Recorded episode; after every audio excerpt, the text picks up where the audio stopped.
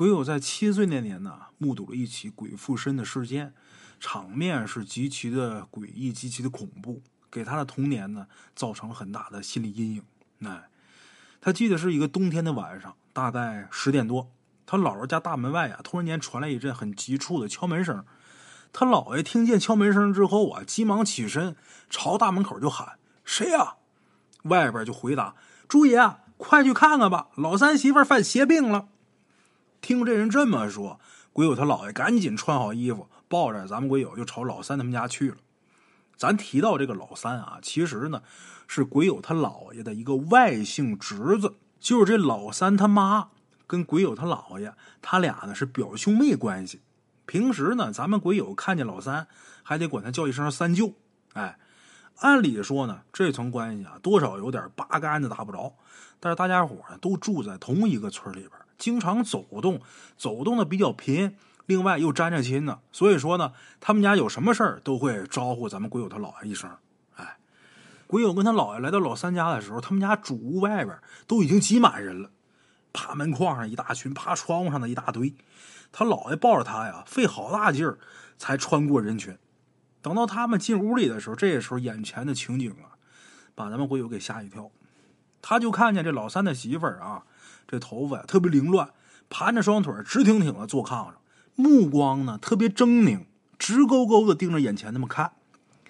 他面前这会儿有仨老人，这三位老人呢都是在这炕沿边上啊搭个边在那坐着。这三位老人呢都是村里边上了岁数德高望重的老人。哎，鬼友他姥爷来到炕沿边上，小声就问：“这是咋了？”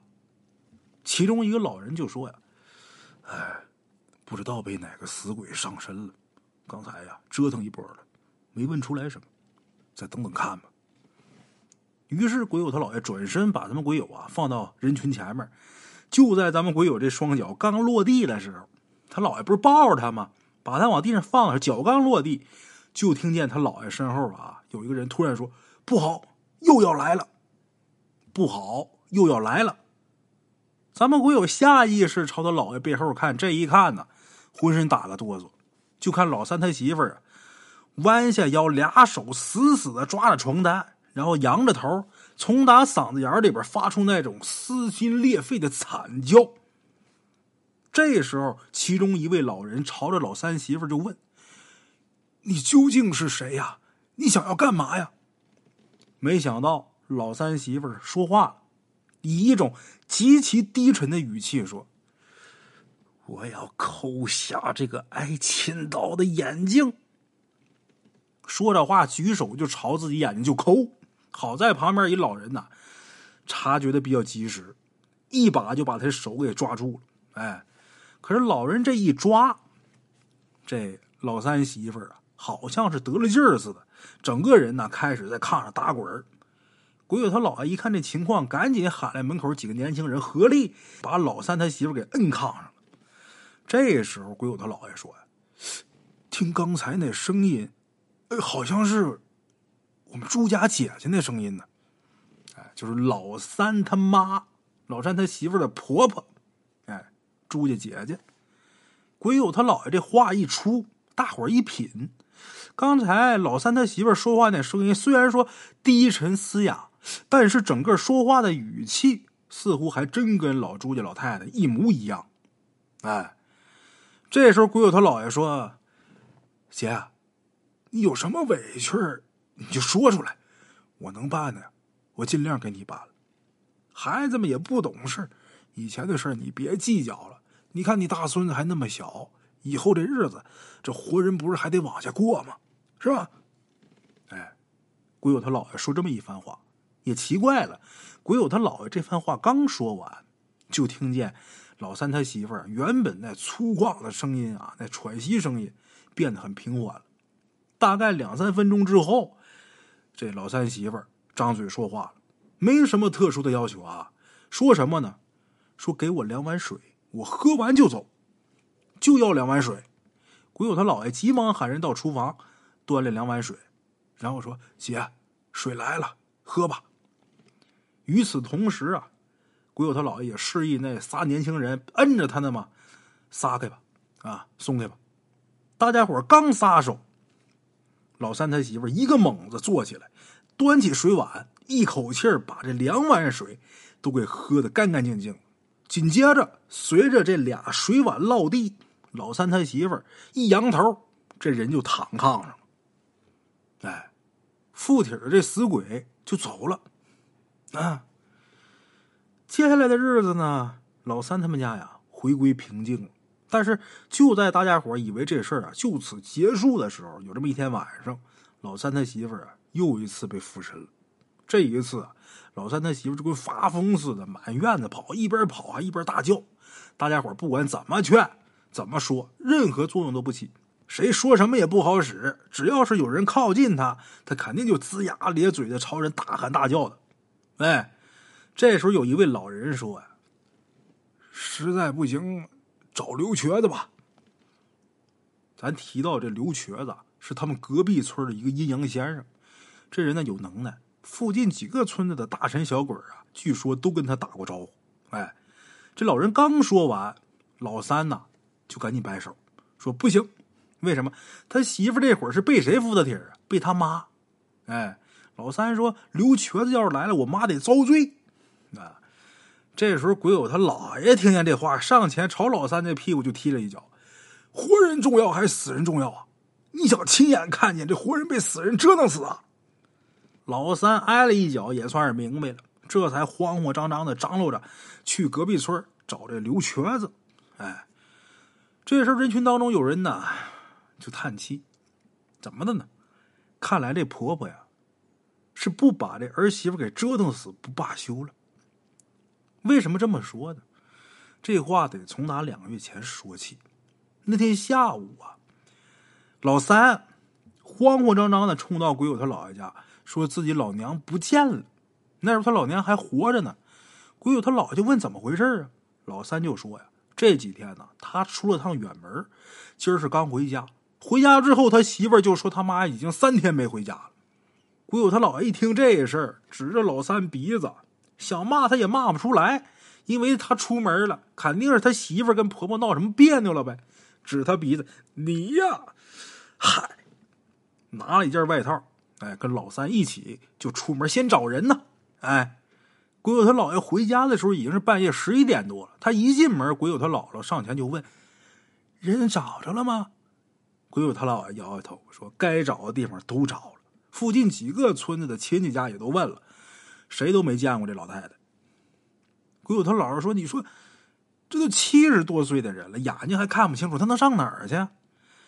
鬼友他姥爷卷一根老旱烟，抽2口，说：“估计要出事儿。”他姥姥说：“我今天听村里人说呀，老太太走的那天，这婆媳俩呀闹得挺厉害的，锅碗瓢盆都扔一院子。”你说这老太太她万一要是想不开干了什么傻事儿，那老三不得抓瞎呀？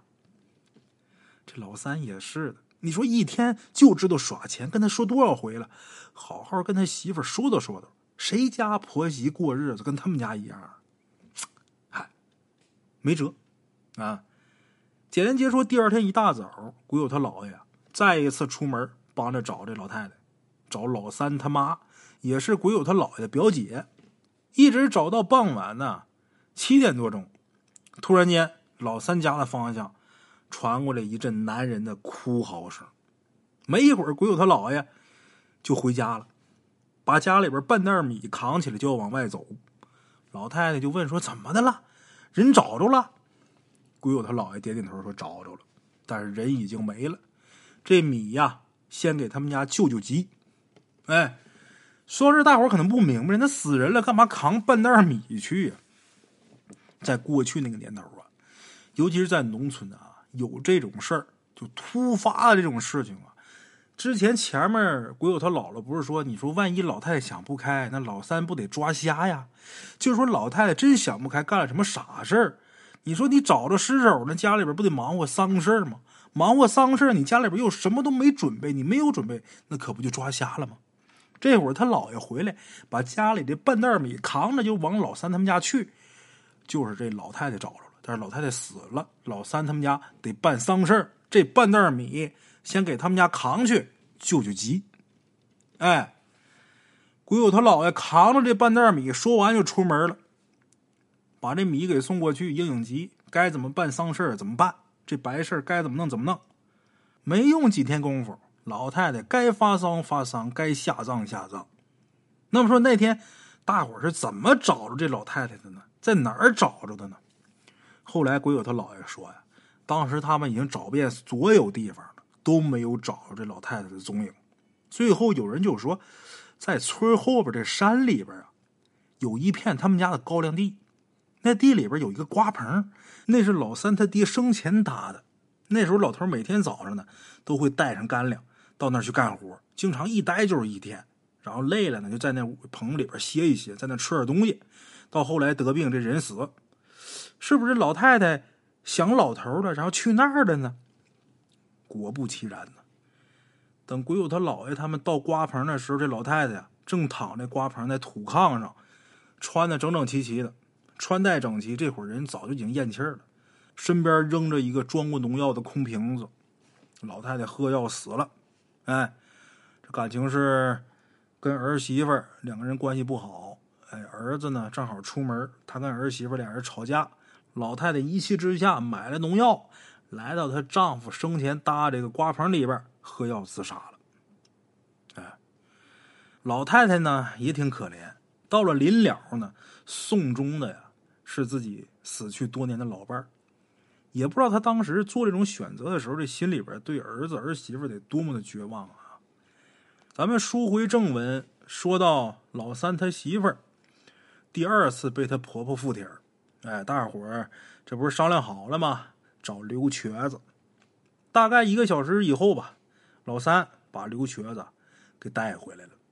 就看这刘瘸子来到老三他媳妇儿面前，从打包里边掏出一张黄纸和一个大印，然后拿起这个大印，啪啪在这个黄纸上盖了几下，然后喊给我拿一碗水。之后把这黄纸点着之后，这黄纸化为灰烬，让几个年轻人把老三他媳妇这嘴给掰开了，紧接着把这烧符的纸灰一抓，就给塞到老三他媳妇嘴里边了，然后迅速接过这水碗，咕咚咕咚把这碗水都给灌嘴里边。老三他媳妇被这纸灰和这个水给呛的呀，一直咳嗽。这时候刘瘸子对着老三他媳妇就说，你该去哪儿去哪儿啊，这不是你常待的地方。也奇怪了，刘瘸子这一顿操作猛如虎，然后老三他媳妇还真就平静下来了。这时候刘瘸子把老三他媳妇的眼皮给翻开了，看了几下，然后说没事了，把人抬屋里边歇着吧。老三他媳妇被抬进屋之后，老三呢就问刘瘸子，就是刘先生，你看这事儿以后怎么办呢？总这样也不行啊。刘瘸子说，你妈呀，她心里边怨气深，她喝药死的，跟你媳妇儿不顺心赌气死的，她能没怨气吗？你这样吧，你从打明儿开始，在你家里边给你妈设7天的灵堂，你们两口子呢每天跪灵堂前面带孝，然后画749张灵章，之后啊应该就没事儿啊。烧符，就这样交代完之后，刘先生呢就让老三给他送回村了。至于说后来老三他媳妇儿到底还有没有被附过身，咱们鬼友说他也不知道，因为他在他12岁之后啊就离开他姥姥家了，反正是7岁到12岁这之间这5年是没有出现过这种情况。哎，这故事说到这儿啊，估计有好多好朋友都得说这老三他媳妇儿忒不是东西了啊，把他老婆婆都给气喝药死了。其实这事儿呢也不见起说就是谁对谁错，列位您可听好了，这一家人在一起过日子没有什么对错之分，这东西呢也不是说这个儿子儿媳妇就必须得孝顺这老婆婆，也不是说这老婆婆她就一定是啊什么都通情达理，然后这儿媳妇就那么不是东西，就给她气得喝药死了。有那么句话叫一个巴掌拍不响，其实我认为这句话呀太有道理了，就任何事情你单方面想如何如何是不存在的，不成立的，肯定是这边说1+1等于3，那个说1+1等于5，然后两人意见不统一，最后矛盾越来越大，其实就是一个1+1等于2的事儿。哎，咱们中国这个婆媳关系啊，上上下下几千年了，有的特别和睦特别和谐，但大多数关系呢都不是说太好。大家可以去细品啊，这个婆媳关系好与坏，这家的丈夫，这家的儿子，这个男人他起到了至关重要的一个作用。哎，不管说从各个方面来说，有的比较圆滑的，婆媳之间稍微有一点矛盾的话，他能很从容、很完美的就把这问题给化解了。有那个倔哄哄的啊，我就向着媳妇儿；有的我就向着我妈，那家里边不太和谐了。这个男的起到了一个至关重要的作用。哎，怎么去处理自己老娘和自己媳妇儿中间这微妙的关系？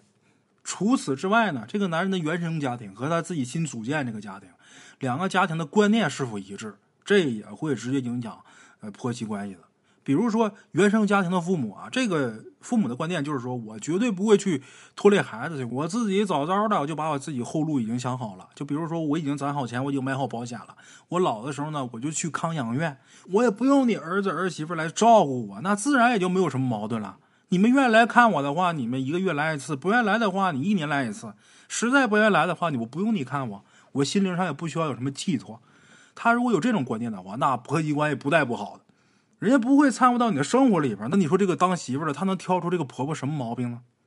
又比如说，这媳妇的观念很传统，她就认为这公公婆婆我就应该赡养，哎，她在我们住就是在我们生活就是天经地义的。那婆媳关系呢也不带差的，就怕什么呢？这两者，这男的原生家庭和他后组建的这家庭，双方观念不一致。人家，新组建这家庭这个媳妇儿的想法很前卫啊，就是你老人我是要赡养，但是呢，你可以去养老院，可以去康养院，我们呢也可以定期去看你，我也可以给你拿钱给康养院都没问题，但是你不能干涉我的生活，不能插足到我的生活当中，我的家庭当中。就比如说，我说这个碗应该选一个红色的，你非要选一个绿色的，这矛盾就出现了。为了避免这样的矛盾，你就不要来干涉我的生活。但是这个婆婆的观念又是，那我的儿子啊、你是我们家娶来的媳妇儿，那我是老辈儿，我说的就要算，那搁一起那不太好。但是咱们中国的这种婆媳关系，这两个家庭往往都是这样的。这个时候就需要这个婆婆的儿子，这媳妇儿的丈夫，这个关键人物，这一家之主，这男的在中间怎么来缓解，怎么来化解夫妻之间的这些问题了。哎，有的男人呢比较圆滑，他能很好的游刃有余的解决掉媳妇儿跟婆婆之间的那些小问题。哎，但是有的男人就比较犟，你说你犟吧，你得有那犟的资本。就比如说啊，你特别能挣钱，你一年能赚100万，是吧？你给媳妇儿30万，就是你告诉媳妇儿一天你就出去，你就花，一天不花了1000块钱你别回家。哎，这一年365天，我算你天天花1000块钱，一年36.5万呗，是吧？没问题，你出去花去。给老妈20万，你什么退休金劳保你什么都不用动，你天天就拿钱出去花去。媳妇儿年轻嘛，花的多一点。当妈岁数大花少一点，你一年挣100万，那50万存起来啊，你自己呢尽量保持不吃不喝不抽啊，什么都别干。然后你只要这么一安排，你放心吧，你就即便是一个很犟的人，不会去缓解他们之间这些问题，不会化解这些矛盾，没有关系，你放心吧，他们俩绝对不会有任何矛盾的，我敢保证。但是如果说你要是没这个能耐，还处决横上的，我告诉你，那你那日子没有好过的。那你觉得你妈这稍微占点理儿，往死骂你媳妇儿；你觉得你媳妇儿那对啊，你就跟你妈俩蹬鼻子上脸呢。我告诉你，你那家不太好的。办事就圆滑点，跟自己媳妇儿、跟自己老娘、跟自己孩子都是如此。没事的时候，单独领你媳妇儿自己出去旅游，单独领她自己出去吃好东西，什么孩子老妈都不带，就领你媳妇儿，你就捡她好吃的给她买，就捡她好听的跟她说，她能不高兴吗？有点什么委屈，那不也都想不起来了吗？出去旅游的时候，出去吃东西的时候，不要带着老人跟孩子。如果带着的话，那就给你媳妇儿再添负担的。你说他能吃有什么？就得忙活孩子，忙活老人。你说他能玩有什么？他什么都玩不着。闲着没事，手里有点闲钱，没事呢买点保健品，买点保健药，买点漂亮衣服给你老娘拿回去。告诉你老娘，这是你儿媳妇给你买的。然后自己偷摸的，你拿个3头200、3头500的，你就给你老妈就行。啊，这给你买零食的，给你零花的。老太太现在都有钱，老头老太太现在都有钱，谁也不缺那3头200的。但是你这么干，他就会觉得，哎呦，我儿子特别特别惦记我，我这儿媳妇也没说的。然后你回到家之后，还得跟你媳妇把今天这事情全部都学一遍，包括你给老妈买的东西。然后你说，我媳妇，我说是你给买的，然后我还假装偷着给她几百块钱，然后我老妈呀就跟小孩似的，还特别高兴。哎，你回来把这话跟你媳妇一学，你媳妇还得竖大拇指，你这事儿办得漂亮。你把关系给他弄好的话，两者之间他能有什么矛盾呢？能有多大的仇啊？你就跟他两方是人，他也不至于说打成那样。像咱今天故里这老太太，还气得喝药死了，你外人也气不成这样。为什么能导致这种结果呢？就是这个问题吧，本来是一个很小的问题，但是呢，负责在中间化解矛盾这个男，他没有发现这个问题。一个很小的问题你没有去重视，但是越攒越多，越攒越多，这些都被你忽略掉的小问题，最后一爆发就成了大问题。然后你又不圆滑，又不懂得去化解，你说话首先就处于横上了，那你媳妇跟你妈喊两句，你啪上去一个大嘴巴，你妈在那一瞪眼，你咣咣咣跟你妈骂一顿，那能好得了吗？列位，好不了。说两句闲话啊，列位，家家有本难念的经，每家的情况也都不一样，这个事情处理的方法呢也都各有不同。但是呢，归根结底的还是那一句话，在一起生活呢，没有绝对的谁对或者谁错，一家人哪有那么些对错之分呢？啊，另外一个也不一定说每一位老人都是很慈祥、很善良的，每一个年轻人呢，也都是特别特别孝顺的。另外一个是我心里边我想孝顺和我应该，它是两个概念的啊。说这么多闲话呢，也都是希望大家能够夫妻和睦，家庭幸福啊。好了，今天呢就说到这儿，咱们下期见。